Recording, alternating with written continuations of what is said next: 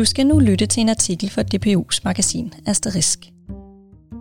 Den handler om, hvordan inklusionen i sin nuværende form har spillet for lidt ude på landets skoler. Det er derfor tid til at tænke i nye løsninger. Men hvilke og hvordan? En ting er forskerne, som jeg har interviewet til denne artikel, enige om. Inklusionen skal give plads til fleksibilitet og til det enkelte barns behov. Samtidig efterlyser forskerne en opgradering af lærernes kompetencer samt mere ekspertise tilknyttet skolerne. Artiklen hedder Inklusionen er dumpet, så hvad nu? Den er skrevet og læst op af mig, Mathilde Vejersø. Jeg er redaktør for Asterisk.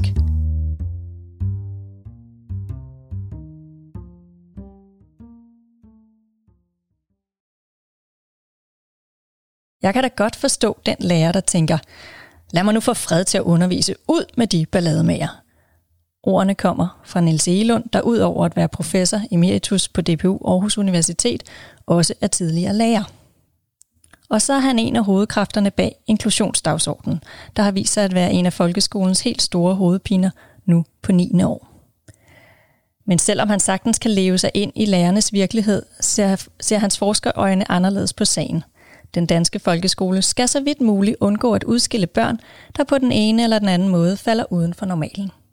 Det mener han i dag, og det mente han i 2010, hvor han satte 96 procent som mål for inklusionsgraden i den danske folkeskole. Det vil sige, at højst 4 procent af alle børn måtte henvises til specialtilbud.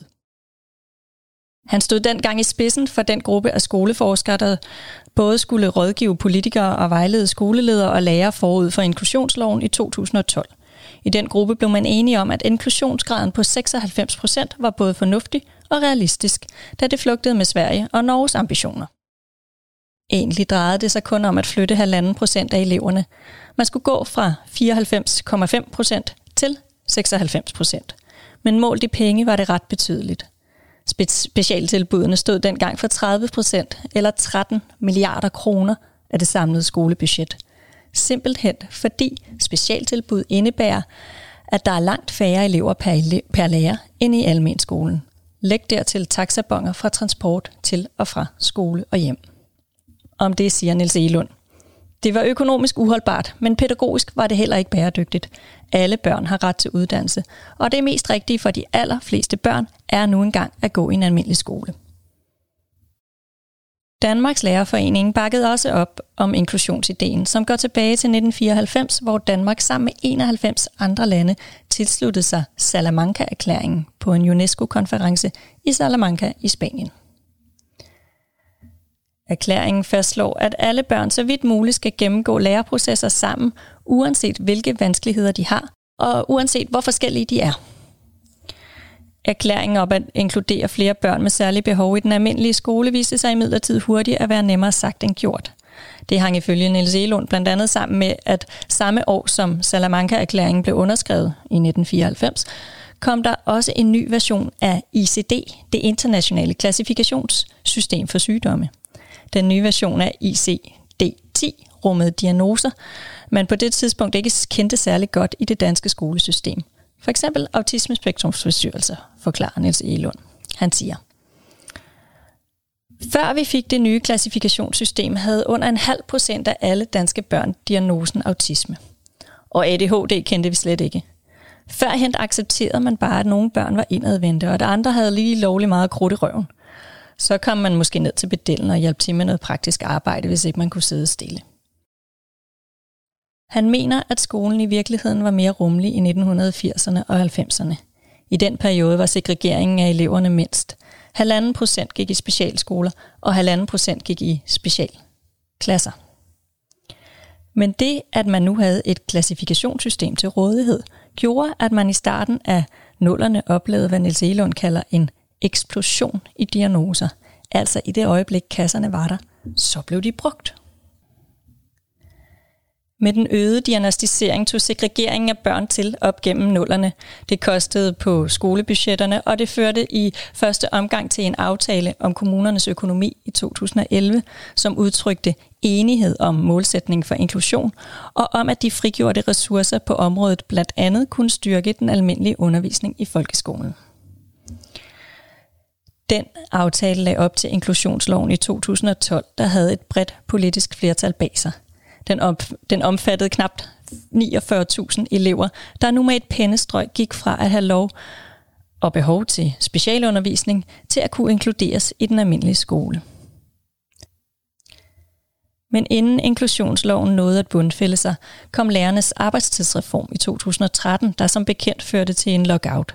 Og i 2014 lancerede daværende børne- og undervisningsminister Christine Antorini skolereformen, der varslede gennemgribende forandringer af skolen. Der blev rusket for meget i skolen på én gang, uden at der blev tilført ekstra ressourcer, siger Nils Elund i dag. Han fortsætter. Det kunne den ikke holde til. Og lærerne kunne ikke holde til mere omstilling. Hvis vi forestiller os, at inklusionsloven havde fået lov til at leve i fred, så er jeg ret sikker på, at det ikke var blevet så problematisk, siger han. Oven i inklusionslov, arbejdstidsregler, skolereform, så kom også elevplaner og nationale test og obligatoriske afgangsprøver. Det førte til en test- og præstationskultur, som Niels Elund i dag medgiver, at han selv var med til at fremme, men som, set i bagspejlet, bestemt ikke gjorde det lettere at inkludere elever med særlige udfordringer, psykiske, fysiske, trivselsmæssige, såvel som faglige. Der var altså i årene, umiddelbart efter inklusionslovens vedtagelse, paradoxalt nok rigtig mange benspænd for inklusionen, som gjorde det svært for lærerne at levere varen. I 2015 stod Niels Elund bag en undersøgelse udarbejdet for Børne- og Undervisningsministeriet, der gjorde status over inklusionsprocessen i 12 kommuner. Undersøgelsen gik under navnet Dokumentationsprojektet, og den viste, at det generelt gik godt med elevernes trivsel, og at øh, der ikke var sket betydelige ændringer i karakterniveauet efter implementeringen af inklusionsloven. Til gengæld oplevede lærerne inklusion som en ordentlig mundfuld – og over halvdelen af lærerne gav udtryk for, at de i perioden 2012 til 2015 ikke havde tilstrækkelig faglig ballast til at håndtere udfordringerne forbundet med inklusion. Kun en tredjedel af lærerne svarede, at de havde fået tilbudt den nødvendige kompetenceudvikling. Selvom vi i 2015 nåede de magiske 96 procent, og man derfor kunne erklære, at inklusionsmissionen var lykkes, så var det ikke sket uden problemer påpeger Nils Elund. Lærerne oplevede uro i klasserne og var rådvilde, fordi de ikke følte sig godt nok klædt på til opgaven. Det viste den internationale talesundersøgelse, som hver femte år måler lærernes arbejdsforhold, og det viser den fortsat. At den fremgår det, at inklusionen har været et tilbagevendende alt overskyggende problem for lærernes arbejdsmiljø siden den første undersøgelse i 2008, siger Niels Elund. Problemerne bundet ifølge professoren også i, at politikerne med inklusionsloven satte måltallet på kommunalplan frem for på nationalplan. Nogle kommuner tog det alt for bogstaveligt, og det betød, at i kommuner, som indtil 2012 havde haft mange børn i specialtilbud, der endte disse børn med at fylde meget i de almindelige skoler. Politikerne blev opmærksomme på den uholdbare situation for de i forvejen pressede kommuner, og i 2016 fjernede man derfor måltallet igen fortæller Niels Elund. Måltal eller ej. Inklusionen giver fortsat lærerne problemer, og der er stadig uro i klasserne, og, og som også for et flertal af elevernes vedkommende opleves som noget, der går ud over deres læring og trivsel. Det viser en undersøgelse foretaget blandt elever i 4. til 8. klasse i november og december 2020 for Rådet for Børns Læring. Og den undersøgelse, den hedder Elevers oplevelser af og holdninger til inklusion i folkeskolen, og den er fra april 2021. Her svarer 96 procent af eleverne, at de oplever klassekammerater, som skaber et dårligt undervisningsmiljø i klassen. Og hver tredje elev mener, at der skal sættes ind over for de elever, som skaber støj og uro. Samtidig er den nationale inklusionsgrad faldet, så den i dag er en smule lavere end i 2012. I skoleåret 2020 til 2021 var inklusionsgraden 94,1 procent. Med andre ord, vi er lige vidt. Inklusionen er ikke lykkedes, konstaterer Niels Elund tørt. At inklusionen har spillet for lidt, det er lektor på DPU Aarhus Universitet og inklusionsforsker Lotte Hedegaard Sørensen enig i. Hun mener, at problemerne bunder i, at inklusionsdiskussionen ikke har været tænkt sammen med læringsdiskussionen, og øh, specialpædagogikkens rolle har været fraværende. På den ene side har vi den, har vi den ideologiske diskurs, som blandt andet Salamanca-erklæringen står for, og som smukt proklamerer, at alle børn, så vidt det er muligt, har ret til, samme, øh, har ret til at lære sammen med andre børn. Den udspringer af et sociologisk perspektiv med blik for mennesket i fællesskabet. Men i 2010'erne og frem fik den konkurrence af læringsudbytte-diskursen, som Lotte Hedegaard Sørensen benævner den. Hun siger, de to diskurser, inklusion og læring, blev ikke tænkt sammen. Det sociologiske perspektiv og de etiske grunde til at inkludere frem for at segregere børn med særlige udfordringer og behov var og er stadig løsredet fra det didaktiske perspektiv, der har fokus på, hvordan vi skaber en god undervisning, der både inddrager Øh, der både er inddragende og dialogisk, siger Lotte Hedegaard Sørensen, der i forbindelse med sit arbejde med forskningsoversigten Pædagogisk Indblik har undersøgt, om der findes litteratur, hvor de to perspektiver, det sociologiske og det didaktiske, forenes. Og det gør det ikke, afslører hun. At børn skal lære noget i skolen, samt dannes og udvikles, er der ikke nogen, der er uenige i. Men i starten af 2010'erne tog perspektivet en drejning i retning af et øget fokus på præstation og test. Med skolereformen i 2014 fortsatte vi de spor og skruede blandt andet op for antallet af dansk- og matematiktimer øh, med ambitionen om, at eleverne skulle lære mere. Det fagdidaktiske fokus blev i det hele taget styrket i den, øh, i den politiske diskussion i de år, men for inklusionen gav det yderligere problemer. Selv opdagede Lotte Hedegaard Sørensen, at diskurserne kørte i to separate spor, da hun var på feltarbejde på nogle skoler for, øh, i 2013. Året efter var inklusionsloven blevet søsat, og samme år, og det var samme år, som lærernes arbejdstidsregler var blevet ændret. Her introducerede hun en lærergruppe for den sociologiske tilgang til inklusion og undervisningsdifferentiering. Men lærerne så på hende med uforstående blikke, og efter nogle samtaler med dem forstod hun hvorfor. Hun siger, Lærernes identitet og opfattelse af lærerarbejdet tog en drejning i den periode. De følte sig presset, for nu skulle de her børn altså lære noget. I nogle diskussioner mellem os forskere og lærerne om at afsæt i faglitteratur om inklusion og undervisningsdifferentiering, var der nogen, der sagde, det der med inklusion, det hører en anden tid til. I dag har vi en helt anden skole.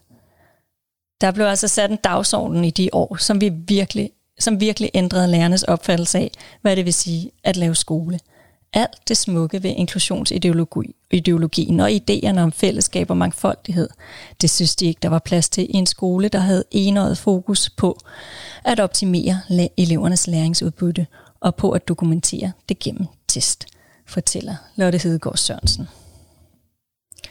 Hun henviser til en artikel, hun skrev på baggrund af feltarbejdet, og som hun gav titlen Men det er jo en helt anden skole.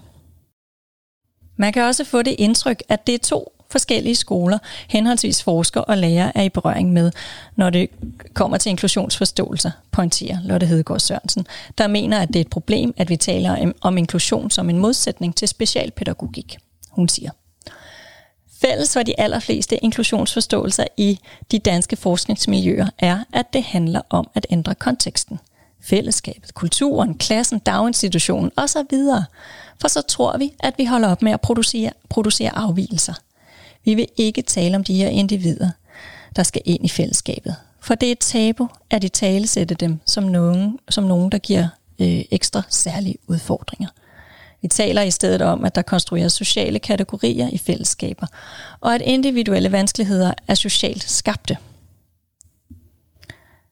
Lotte Hedegaard fremhæver det tabu, hun har været i opposition til, siden hun skrev sin phd afhandling i 2010. Hun siger, god inklusion går ikke kun ud på at gøre klassefællesskabet rummeligt nok til at tage imod børn med psykiatriske diagnoser eller adfærdsmæssige problemer – vi er også nødt til at se på det enkelte barn, der skal inkluderes, og ture i tale sætte dets udfordringer. På grund af den berøringsangst har det været forbudt at la- øh, som lærer at sige, undskyld, kan det være, at der ikke bare er barriere i omgivelserne, men der, at der også er nogle børn, der har barriere for at tilpasse sig fællesskabet. Altså det, vi i specialpædagogikken kalder funktionsnedsættelser.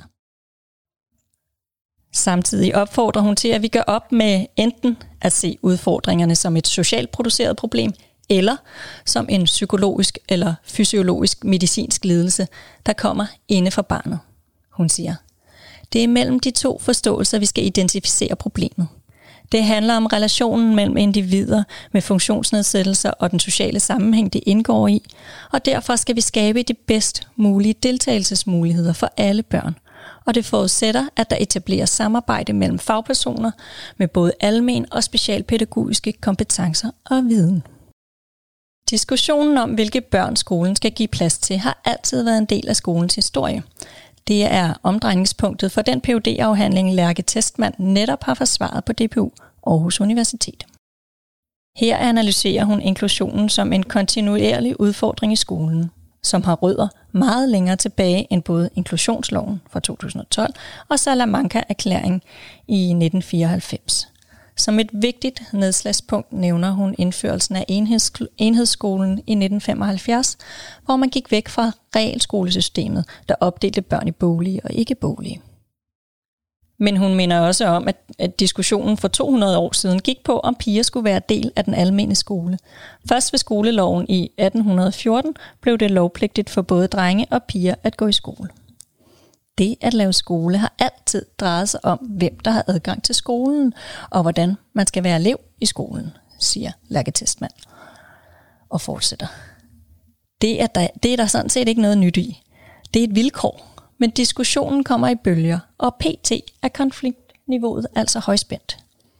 Hun forholder sig ikke til inklusion som et spørgsmål om diagnoser, men som et spørgsmål om, hvilken dynamik der er i børnenes fællesskaber. Med sin baggrund i pædagogisk psykologi anlægger hun et børneperspektiv, når hun betragter, hvad inklusionen gør ved skolen, og først og fremmest ved børnene. Hun siger, der er nogle børn, som har svært ved at være del af fællesskabet, og det kan der være nogle komplekse og sammensatte årsager til. Derfor er det væsentligt, at man har et kontekstuelt syn på de vanskeligheder, børnene har. Det er ikke noget, der bor inde i børnene, eller i den anden, eller i den enkelte relation mellem nogle af børnene. Med sit kontekstuelle blik ser hun anderledes på inklusion end Lotte Hedegaard Sørensen, der som nævnt opponerer mod at se inklusionsudfordringen som noget, der handler om, at fællesskabet skal ændre sig og tilpasse den enkel, tilpasses den enkelte. Til gengæld er de to forskere enige om, at det er en politisk og pædagogisk opgave at undersøge, hvordan vi kan gøre betingelserne for både elever og lærere bedre. Det handler blandt andet om lærernes råderum til at udvikle praksis i arbejdet med børnene. Lærke Tismand forklarer nærmere. I stedet for bare at sige, at nu skal vi alle sammen være gode til klasseledelse eller relationskompetence eller hvad det nu er, så skal man kigge på den enkelte klasse og den, og den enkelte lærer-barn-relation og finde ud af, hvad de hver især har behov for, hvis de skal løse inklusionsopgaven sammen. Hun nævner et eksempel fra sin forskning, som tydeliggør, hvordan ufleksible organiseringer af skolen får betydning for det handlerum, børn og voksne har. Jo mindre fleksibilitet, jo mindre handlerum. I eksemplet optræder en dreng aggressivt i klassen, men det sker umiddelbart efter, at nogle klassekammerater har flyttet skole, og drengen derfor har mistet nogle venskaber. Det kan lærerne egentlig godt se. Men det, der bliver løsningen for skolen, er en såkaldt familieklasse, hvor drengen går i skole sammen med sin mor nogle gange om ugen. De begrunder indsatsen med, at moren har svært ved at sætte grænser, fortæller Lærke Testmand. Så de bestemmer altså problemet ud fra den indsats, der er til rådighed – det er sådan set ikke, fordi nogen har lavet en konkret fejlvurdering. Det er fordi de voksne handler med de interventioner, der er tilgængelige. Det var det, skolen kunne tilbyde. Men det indskrænker handlemulighederne for at arbejde videre med det, som drengen egentlig har brug for hjælp til, siger Lærke Testmand. Vi kommer ingen vegne ved at lade diagnoserne definere børnenes pro- problemer, mener hun. Omvendt løser det heller ingenting, at man blot ændrer retorikken og taler om inkluderende læringsfællesskaber i stedet for inklusion, som var den officielle terminologi, der blev bebudet i 2015. De børn, der står i det, er ligeglade med, hvad det hedder. De har brug for hjælp til at håndtere deres problemer, siger Lærke Testmand og fortsætter. Ordblindhed var et meget stort problem for 20 år siden – men det bliver ikke længere opfattet som et problematisk handicap, fordi der er masser af hjælp at hente til at lave gode løsninger for børnene. Men ADHD kan være en besværlig diagnose at have, fordi vi har så få løsninger til at håndtere de børn, der har den, siger hun og fortæller om en dreng, hun i sin afhandling kalder Anton, og som hun stødte på i forbindelse med sine observationer på en skole. En dag blev Anton sendt uden for døren sammen med sin klassekammerat, fordi de larmede. Og Lærke Testmann satte sig ned for at tale med dem. Lærke siger, hvorfor sidder du her? Anton svarer, det er fordi jeg har ADHD.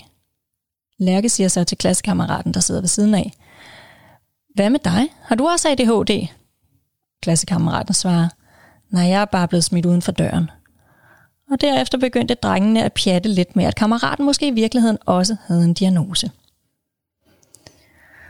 Om det eksempel siger Lærke Testmann, ADHD er en opmærksomhedsforstyrrelse, men ligegyldigt om du har en diagnose eller ej, så er det et problem at blive sendt uden for døren.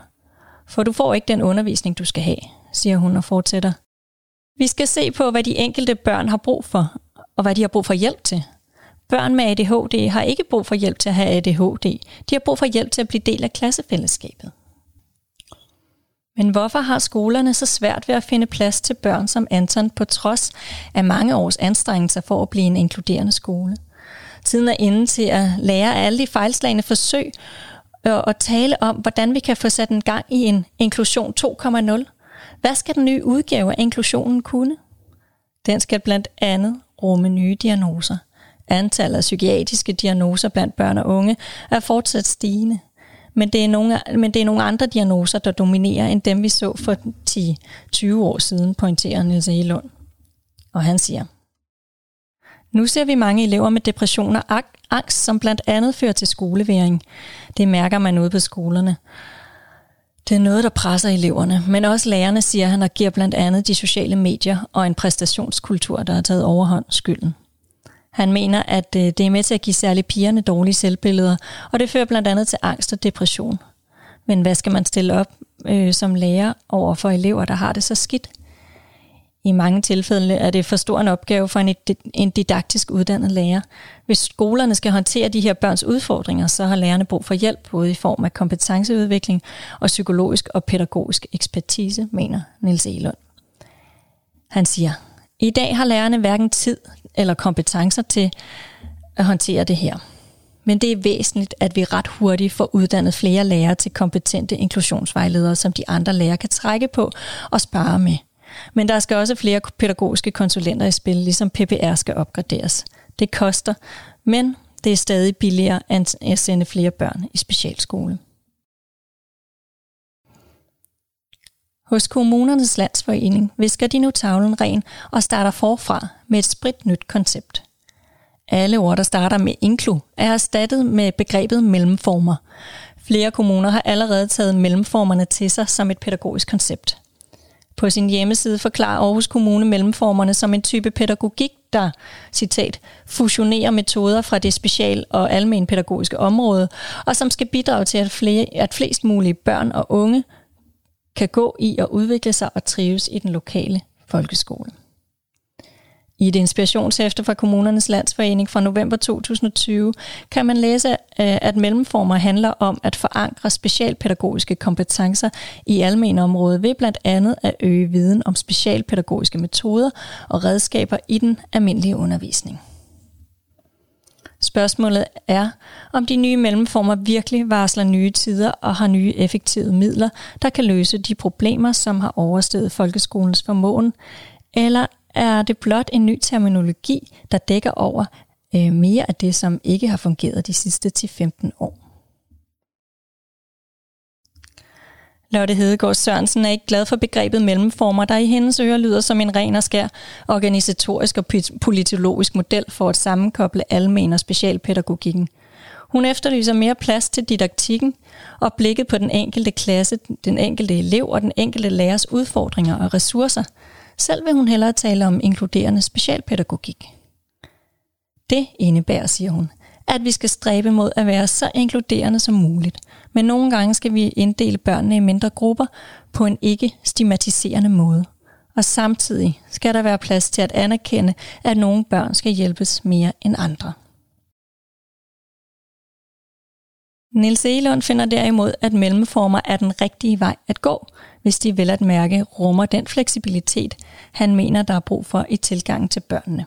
Hidtil har vi i hans optik øh, haft nogle meget firkantede måder at tænke inklusion på. Han siger, det handler om at finde den rette balance mellem almen og specialpædagogik, som igen afhænger af, hvilke ressourcer skolen har. Men meget specialpædagogik er egentlig bare kendetegnet ved at være god pædagogik tilpasset den enkelte elev. Det handler om at kunne vurdere, hvordan vi bedst hjælper det enkelte barn med at gå i skole. Lotte Hedegaard Sørensen er optaget af et internationalt inkluderende læringskoncept, der netop rummer den fleksibilitet, som både hun, Nils Elund og Lærke Testmann efterspørger, og som i hendes øjne på en meget elegant måde gør specialpædagogikken til en del af almenpædagogikken. Universal Design for Learning hedder det, og det går grundlæggende ud på, at læreren skal beskæftige sig med, hvad alle klassens elever hver i sag er optaget af. Lotte Hedegaard Sørensen forklarer nærmere, hvad det går ud på. I stedet for at sige, Nå, du har en ADHD-diagnose, så er du besværlig. Så kig efter det barns engagement. Hvad er barnet interesseret i? Hvad er det god til? Og hvordan fastholder man som lærer elevernes interesser ud fra de forskellige forudsætninger, de har? Lærerne er i hendes optik nødt til at arbejde mere metodisk og professionelt med det, meget gerne i teams, hun siger. Blandt andet skal skolerne have nogle procedurer for, hvordan man følger hinandens undervisning, hvordan man giver feedback, og hvordan man lærer af den feedback. Det burde være skolernes første prioritet lige nu, og jeg tror faktisk, at lærerne gerne vil det her.